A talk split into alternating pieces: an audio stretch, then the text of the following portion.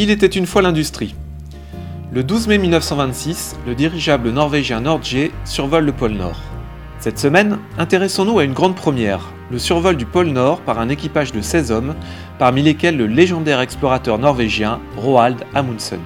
Tout commence par une rencontre, celle de deux hommes exceptionnels à plus d'un titre. Âgé à l'époque de 53 ans, Roald Amundsen est ce qu'on appelle littéralement une légende vivante.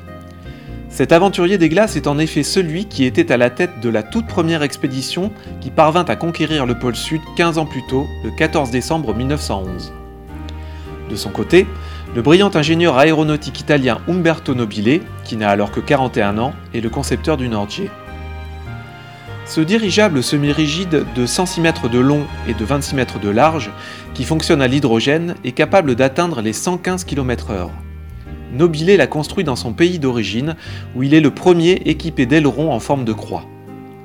Son enveloppe pressurisée est renforcée de structures métalliques connectées à l'avant et à l'arrière par une quille en métal tubulaire et flexible. Recouverte de tissu, elle est utilisée comme lieu de stockage et comme cabine par l'équipage. Sous celle-ci se trouvent trois nacelles qui accueillent les moteurs ainsi qu'une autre cabine qui contrôle l'appareil.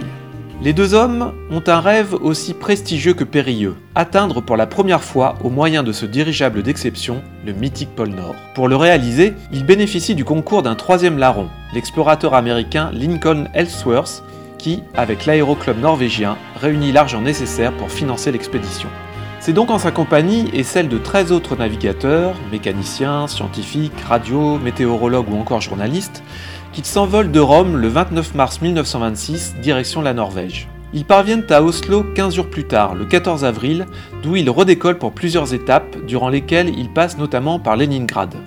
Vol au-dessus d'un nid de coco en quelque sorte. Ils survolent la mer de Barents avant de rallier la localité située la plus au nord du monde civilisé, Ni-Alesund, sur l'île norvégienne du Spitzberg. C'est de cette dernière escale que le Nordje repart le 11 mai et parvient à réaliser l'exploit d'amener pour la première fois des hommes au niveau du pôle Nord le 12 mai à 1h25 GMT. À cette occasion, l'équipage largue des drapeaux norvégiens, américains et italiens sur la glace. Roald Amundsen devient par la même occasion le premier à avoir atteint les deux pôles.